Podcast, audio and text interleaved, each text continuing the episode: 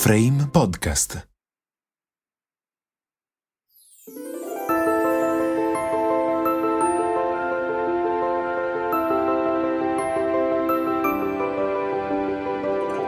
Quando si vive gran parte della propria vita in un luogo quasi magico, si finisce per far parte di quell'incanto. Sono Giovanni, il custode senza tempo del palazzo di Brera. È una vita, o forse più, che mi prendo cura di queste stanze e ne conosco tutti gli angoli più segreti. Con questi podcast aprirò per voi le porte del palazzo più incantevole che c'è per far parlare Brera, le sue opere, le sue architetture, i personaggi che l'hanno voluta e vissuta e raccontare le avventure da film che l'hanno vista protagonista, con un pizzico di fantasia.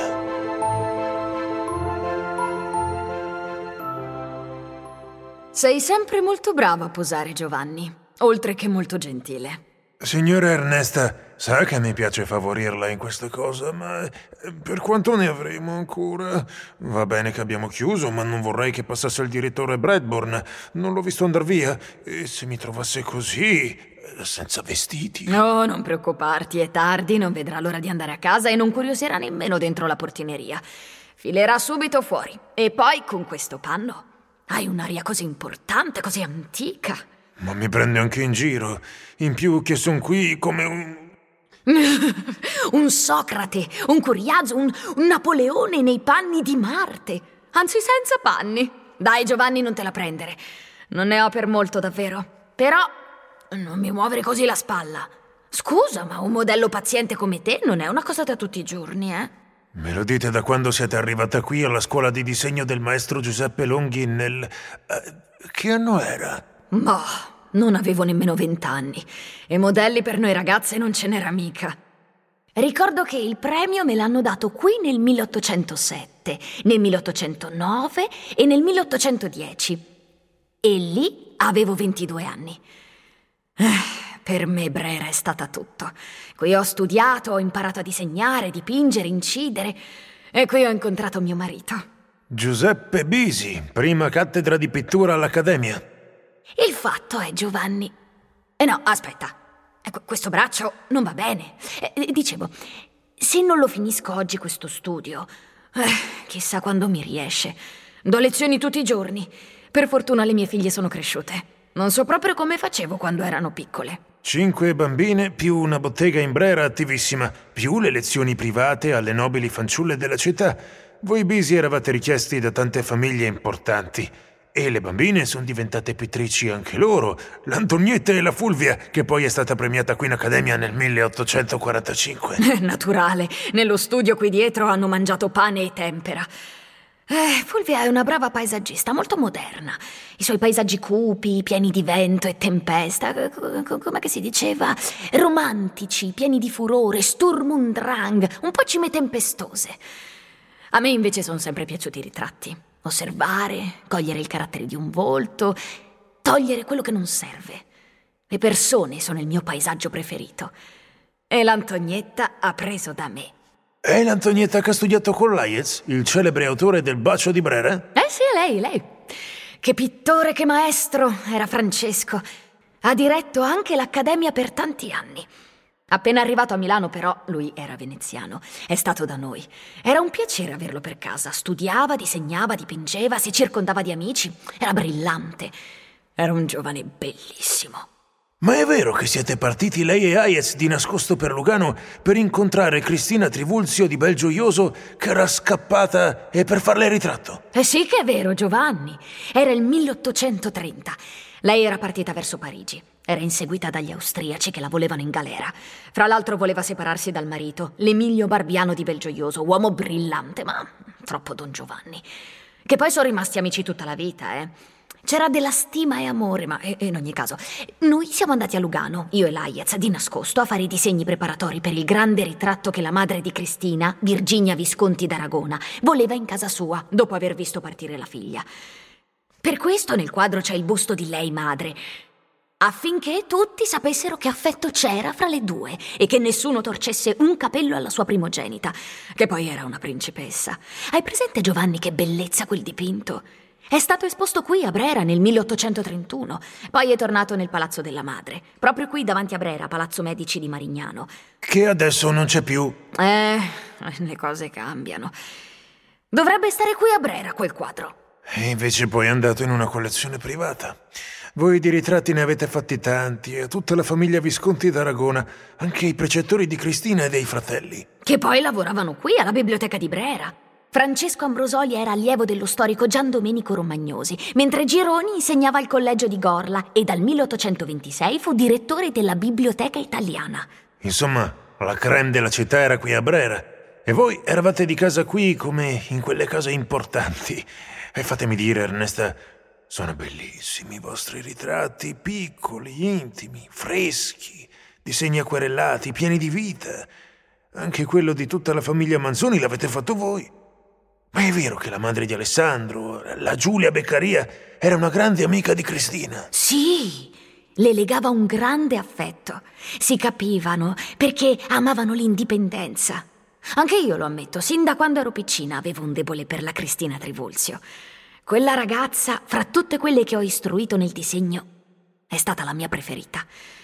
E forse quella fragilità, aveva una salute cagionevole, quegli occhi grandi, brillanti, era vivace e sensibile e aveva un'eleganza speciale, naturale.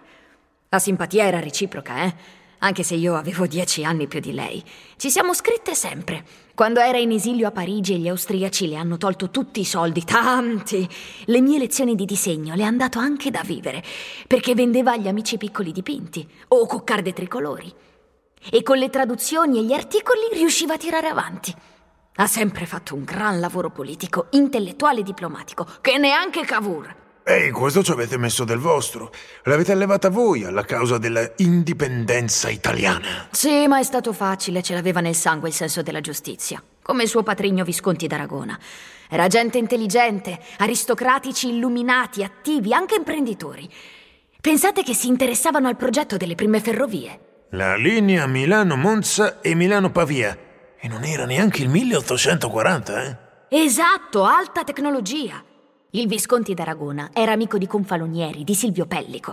Ha partecipato ai moti del 20 ed è stato in galera. Non tantissimo per la verità, ma non si è più ripreso. Gli austriaci pestavano mica male. Cristina ci ha sofferto da matti. Quindi vedi, era giovanissima, ma aveva questo senso della giustizia, della libertà di pensiero e tenacia nello studio, nell'azione e onestà. In ogni cosa ci metteva cuore e testa. Cosa non ha fatto, eh?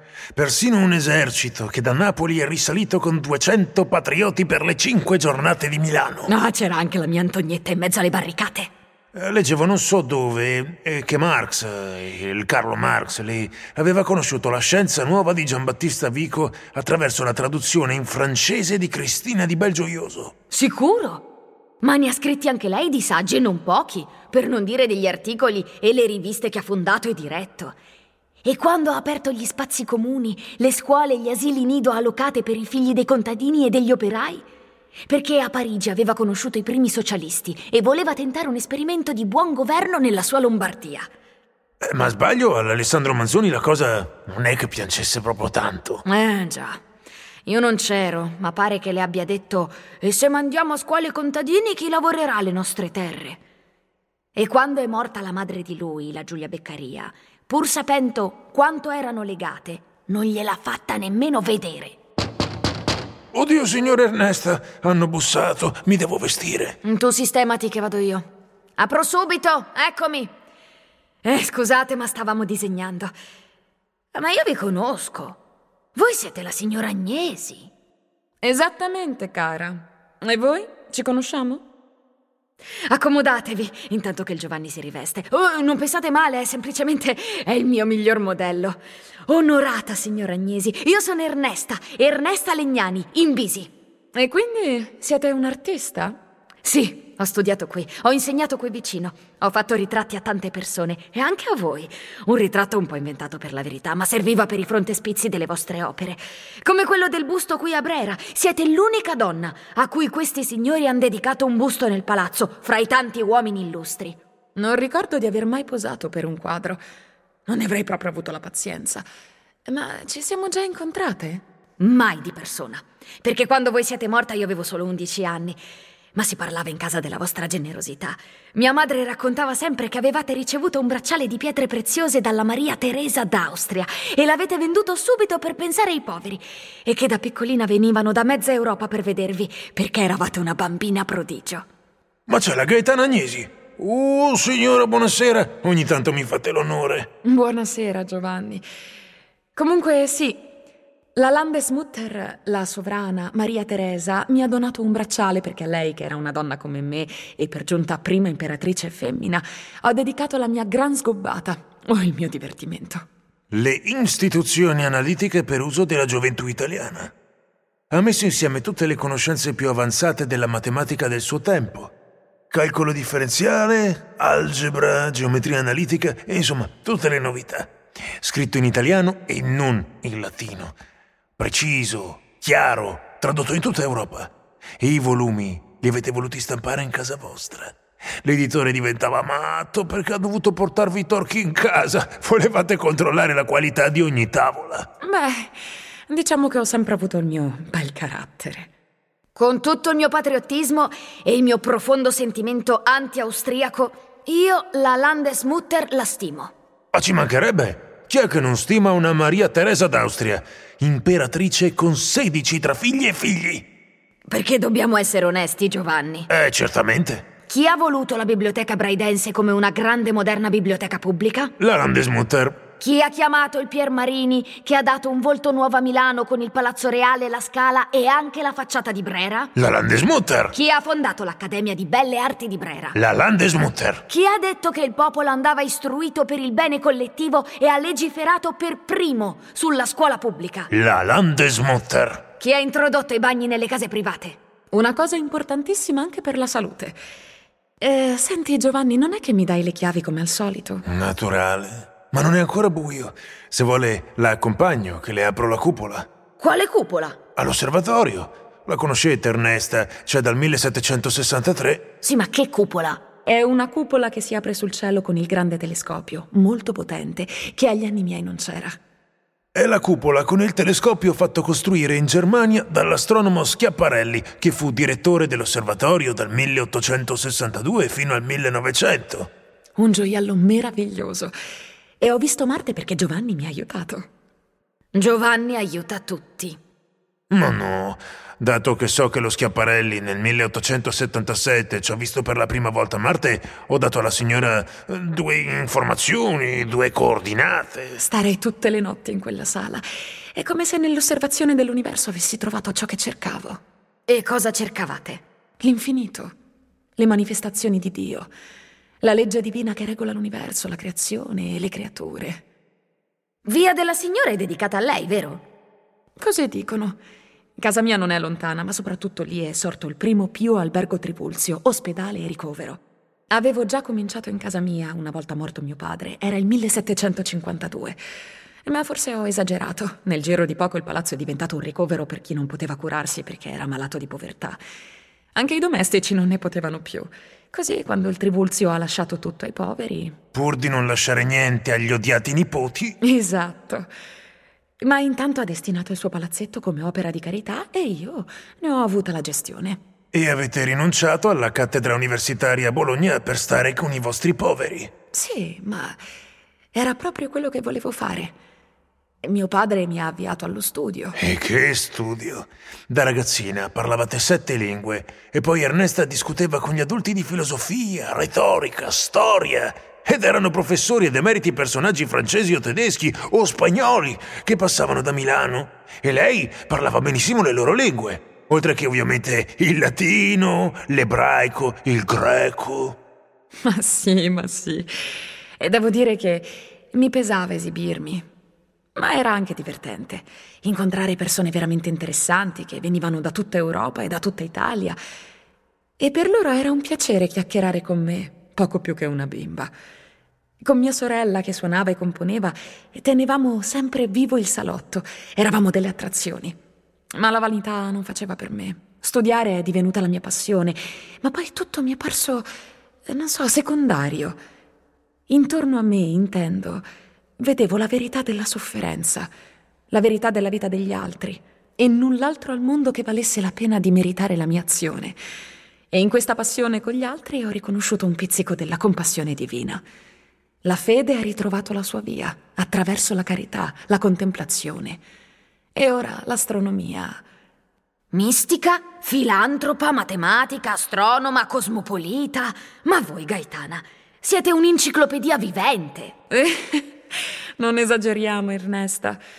Piuttosto, è Brera un'enciclopedia vivente. Arte, astronomia, la botanica nell'orto giardino, la biblioteca braidense con i suoi volumi, l'educazione alle arti, al teatro, la società di storia e patrie lettere, che peraltro si occupava anche di economia, manifattura, commercio e poi le scuole palatine, cioè le scuole superiori che vennero trasferite nel 1773 qui a Brera. La pratica e la teoria, come nell'enciclopedia che ha disegnato tutte le discipline e i saperi dell'epoca. Ma quelli erano volumi e parole e tavole. Qui ci sono stanze, laboratori, studi, tavoli, scaffali, vasche per l'orto, strumenti astronomici, telescopi, dipinti, laboratori di restauro, di scenotecnica. Una enciclopedia, come posso dire, in carne e ossa. Eh sì, dobbiamo tanto alla Landesmutter.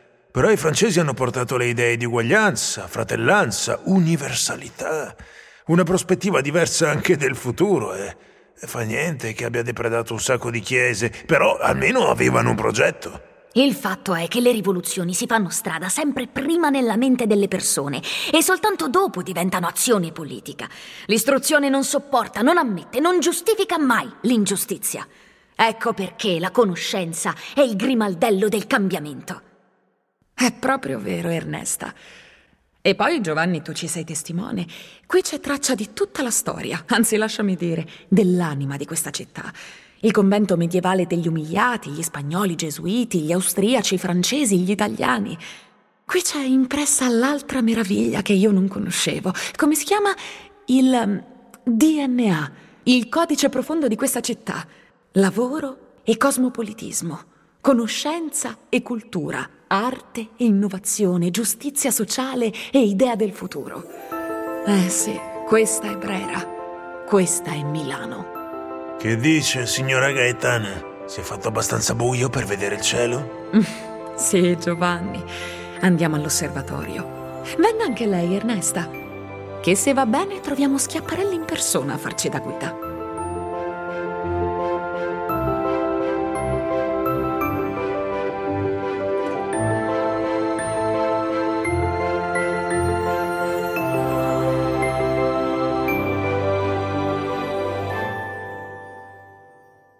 Serie podcast realizzata da Frame Festival della Comunicazione, con la collaborazione della Pinacoteca di Brera per Intesa San Paolo. Da un'idea di Danko Singer e James Bradburn.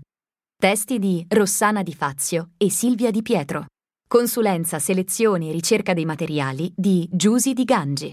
Post-produzione e sound design di Diego Minac. Voci e interpretazione di Chiara Leoncini e Marcello Moronesi. Cura editoriale di Veronica Scazzosi e Silvia Di Pietro. Frame Podcast